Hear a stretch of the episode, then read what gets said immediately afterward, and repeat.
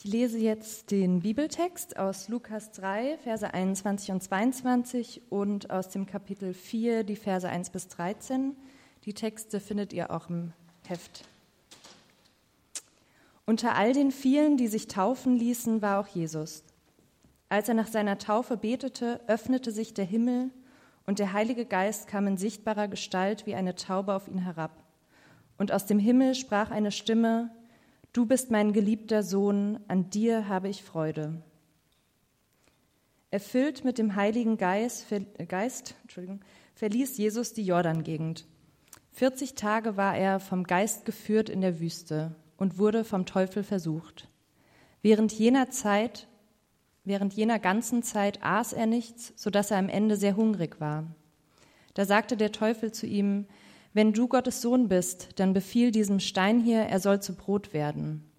Aber Jesus gab ihm zur Antwort, es heißt in der Schrift, der Mensch lebt nicht nur von Brot. Der Teufel führte ihn an eine hochgelegene Stelle, zeigte ihm in einem einzigen Augenblick alle Reiche der Erde und sagte, alle diese Macht und Herrlichkeit will ich dir geben, denn mir ist das alles übergeben und ich gebe es, wem ich will. Du brauchst mich nur anzubeten und alles gehört dir. Aber Jesus entgegnete, es heißt in der Schrift, den Herrn, deinen Gott, sollst du anbeten, ihm allein sollst du dienen. Der Teufel führte ihn auch nach Jerusalem, stellte ihn auf einen Vorsprung des Tempeldaches und sagte, wenn du Gottes Sohn bist, dann stürz dich von hier hinunter, denn es heißt in der Schrift, er wird seine Engel schicken, damit sie dich behüten. Sie werden dich auf ihren Händen tragen, damit, damit du mit deinem Fuß nicht an einen Stein stößt. Jesus erwiderte, es heißt aber auch, du sollst den Herrn, deinen Gott, nicht herausfordern. Nachdem der Teufel alles versucht hatte, um Jesus zu Fall zu bringen, ließ er ihn für einige Zeit in Ruhe. Ja, herzlich willkommen auch von mir und danke für das Lesen des Textes. Und ich möchte zum Anfang noch kurz beten. Gott, ich danke dir für diesen Text und ich möchte dich bitten, dass du ja zu uns sprichst, dass du diesen Text äh, in uns lebendig werden lässt und ja, danke, dass du da bist. Amen. Vor zehn Tagen hat die ähm, Fastenzeit begonnen. Und das ist äh, ja eine sehr besondere Zeit im Kirchenjahr. Vielleicht hast du dir für die Zeit ja viel vorgenommen. Vielleicht hast du etwas geistlich vorgenommen. Vielleicht möchtest du in dieser Zeit unbedingt etwas verändern, wie mehr Sport treiben, früher aufstehen, aber vielleicht auch noch andere Themen, andere Dinge. Vielleicht erwartest du auch viel von der Zeit. Vielleicht ist es für dich so eine Art Hoffnungsanker. Ja, jetzt muss endlich mal sich was verändern in deinem Leben. Vielleicht hast du schon gute Tage gehabt und es hat irgendwie funktioniert und bist ganz freudig darüber. Die Fastenzeit. Heute möchten wir uns mal diese besondere Zeit im Leben von Jesus anschauen, der auch so eine Art Fastenzeit hatte. 40 Tage in der Wüste. Und äh, wir starten mit dem ersten Baustein, mit der Realität von dem bösen Rechnen. Ist sehr interessant und ich habe sehr bewusst zu diesem Text auch noch die Verse vorher mit dazugenommen. Denn da geht es um die Taufe von Jesus. Jesus wurde also getauft. Ein beeindruckendes Szenario mit äh, Lichteffekten und einer Taube vom Himmel und offenen, offenen Himmelssphären. Ein absoluter Höhepunkt wahrscheinlich für Jesus. Und man denkt, okay, jetzt kann seine Mission starten. Jetzt kann er die Welt retten. Aber was passiert hier? Jesus muss erstmal ja, in die Wüste gehen. Und zwar geleitet von eben genau diesem Geist, der auch bei der Taufe so präsent war. In die Wüste, um versucht zu werden. Wie soll das zusammenpassen? Der Anfang dieser Geschichte ist ja sehr ernüchternd. Denn es gibt keinen Schutzraum vor dem Bösen. Von außen, aber auch von innen. Vielleicht gerade in, ja, auch in einer, in einem Moment des Erlebens absoluter Anwesenheit Gottes, in so einem äh, der Himmel öffnet sich Moment, kann, können auch die Zweifel sehr nahe daneben liegen. Wenn ich den Ruf Gottes höre, du bist mein geliebter Sohn, du bist meine geliebte Tochter, vielleicht gerade dann, in diesem Moment, kann auch ja, eine gegenteilige Kraft an mir ziehen. Wir müssen also mit der Realität des Bösen rechnen, mit der Realität der Versuchung auch. Und vielleicht muss das nicht unbedingt so die äh, Figur ähm, mit äh, rotem Plüsch und zwei Hörnern äh, und einer Heugabel sein. Wohl eher nicht. Das wäre viel zu einfach. Es ist etwas komplexer. Das Böse ist in seiner Erscheinungsform viel banaler. Es ist nicht so offensichtlich. Und gerade deswegen sollte ich meine Augen davor auch nicht verschließen, weil es genauso auch in mir sein kann. Wir können an dieser Geschichte sehen, dass hier auf einmal etwas auftritt, das ja sehr persönlich ist. Es kennt Jesus, es hat unmittelbaren Zutritt zu ihm, also innen, außen.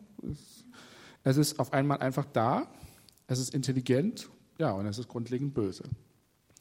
Und das ist ja der Punkt ähm, meines ersten Bausteins, sich davon einmal durchrütteln zu lassen, dass es dieses Böse gibt, dass es ähm, ja, dass wir uns nicht vielleicht in einen religiösen Schutzraum flüchten können, wo es nicht existiert.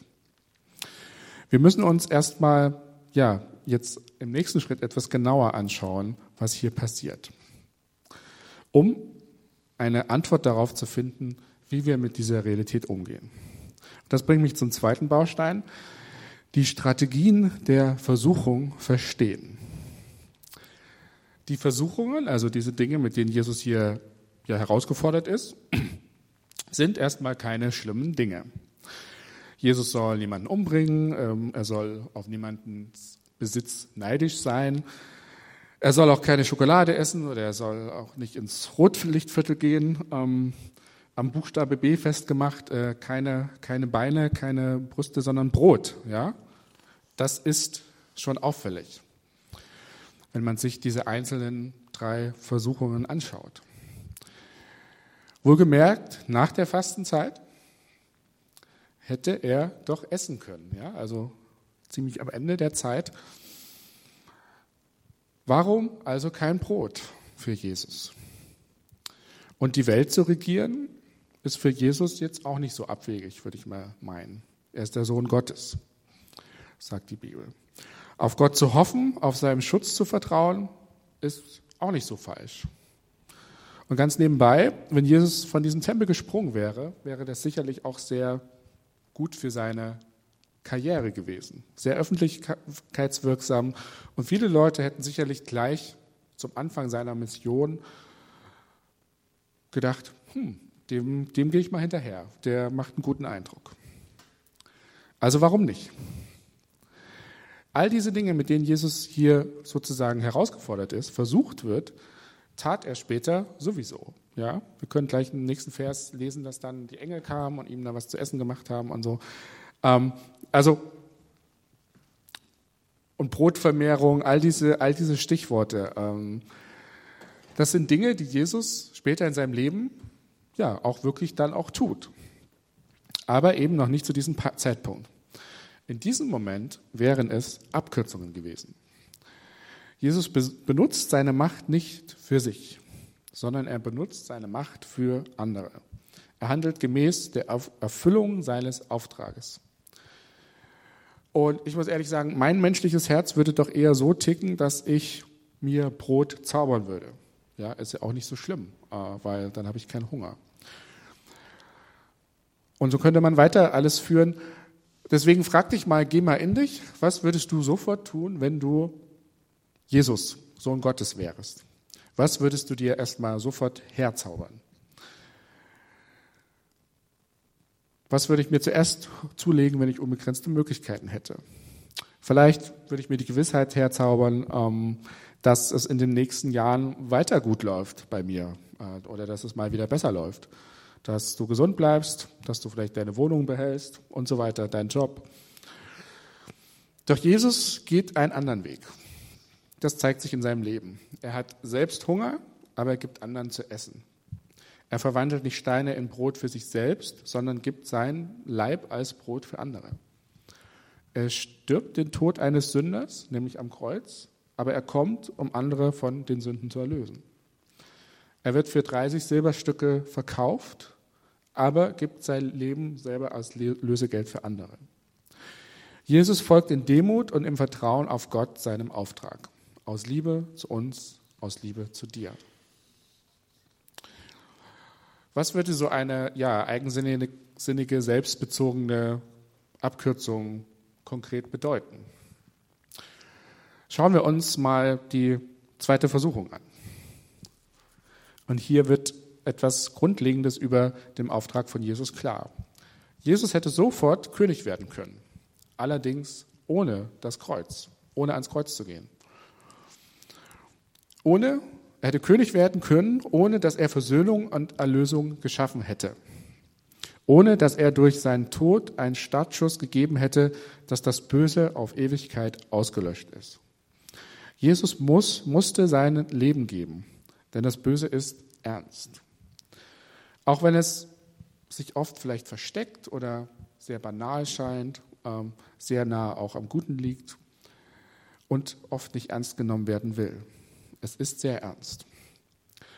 Diese Welt braucht nicht einfach nur einen König, einen guten Chef, äh, einen guten, einen bestregierendsten oder den perfektesten Herrscher, sondern wir alle brauchen einen Erlöser, einen ganz persönlichen. Ich brauche nicht einfach nur das richtige Lebenskonzept, die richtigen Ratschläge, die besten Überlegungen, wie ich mein Leben sinnvoll äh, führe und fülle und was ich noch besser machen kann, sondern ich brauche einen Erlöser, denn in meinem Leben stimmt etwas grundsätzlich nicht. Deswegen ist Jesus hier nicht ja, von seinem Auftrag abgewichen. Er liebt uns so sehr, dass er das zum Ende geführt hat, dass er gestorben ist und wieder auferstanden das hätte er alles nicht tun müssen.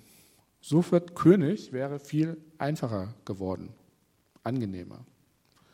Aber so konnte er ja für uns zum Erlöser werden.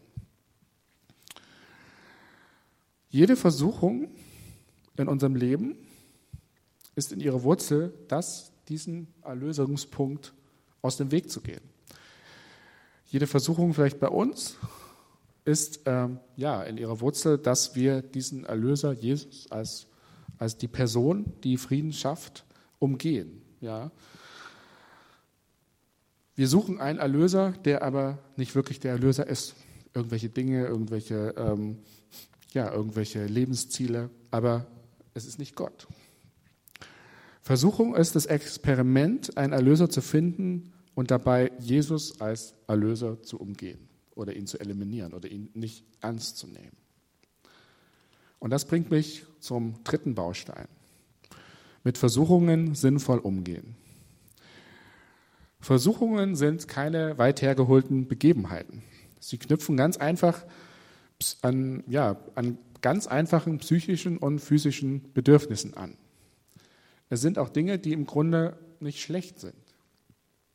Wir können nur von etwas versucht oder vielleicht herausgefordert werden oder es ja, mit böser Absicht benutzen, weil es doch irgendwie zu einem gewissen Teil äh, für eine Gruppe oder für, für ein paar Leute oder für mich selber, wenn es doch irgendwie gut ist, einen Vorteil bringt.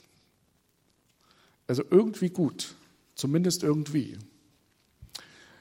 Henry Nguyen hat diese drei Dinge, die wir hier im Text ja, die als diese Versuchungen im Text genannt werden, mal folgendermaßen ausgedrückt.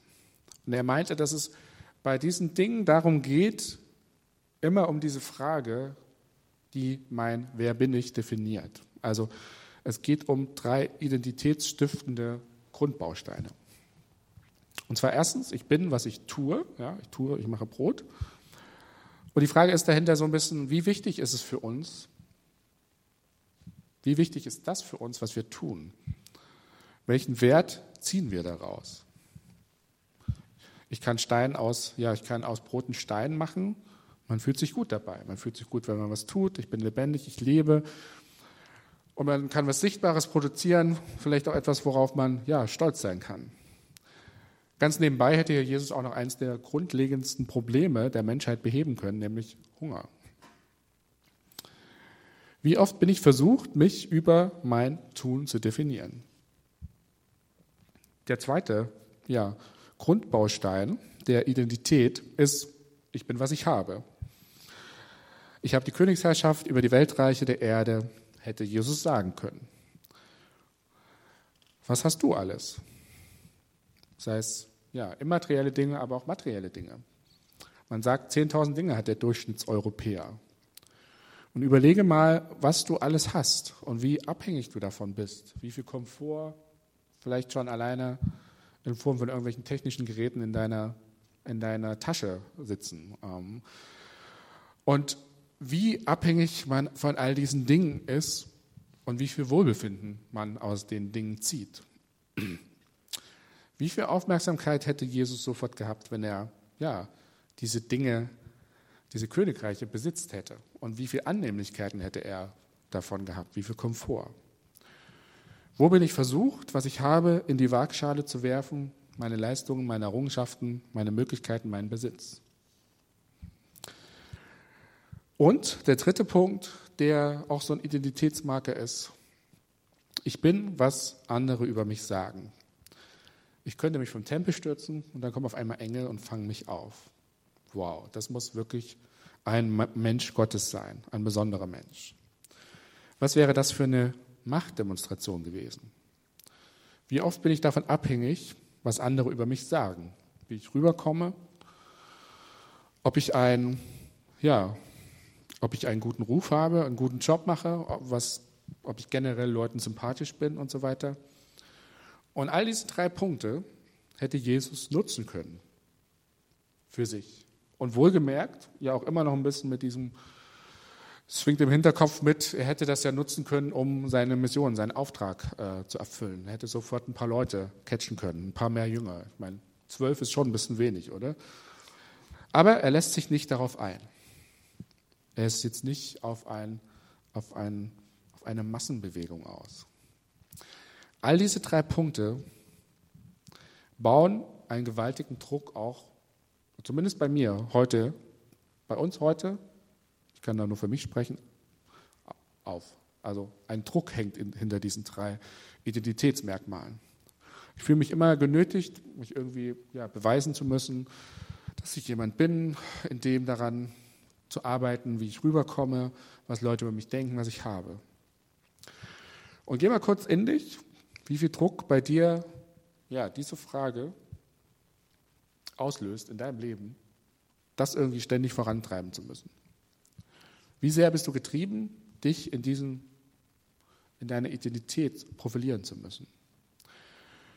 Ich bin, was ich tue, ich bin, was ich habe, ich bin, was andere über mich denken. Und das ist genau das Zerstörerische durch das Böse auch. Ich fühle mich genötigt, das immer wieder beweisen zu müssen und das immer noch einen Schritt weiterentwickeln zu müssen, um irgendwie ein bisschen weiterzukommen im, im Ranking. Und jetzt kommen wir zu dem Anfang des Textes oder zu den zwei Versen davor.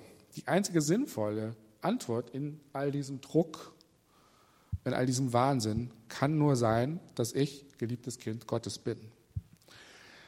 Wenn ich all diese Dinge einmal wegnehme, ja, ich gehe in die Wüste, habe nichts, ähm, kann ich dann noch beruhigt sagen, ich bin ein geliebtes Kind Gottes?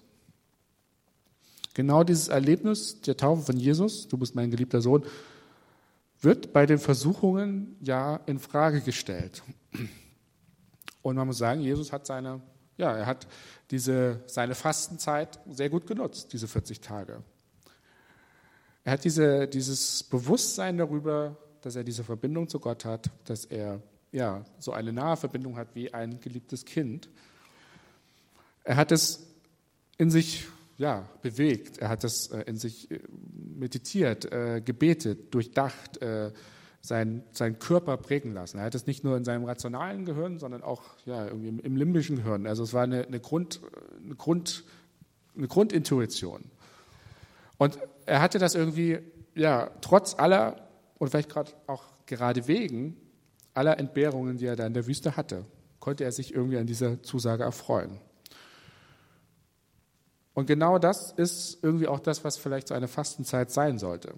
Nicht nur eine Zeit, in der ich vielleicht meinem Körper irgendwas vorenthalte, äh, Giftstoffe, Schädlichkeiten oder irgendetwas Gutes tue, sondern indem ich auch ja, meiner Seele etwas Gutes tue.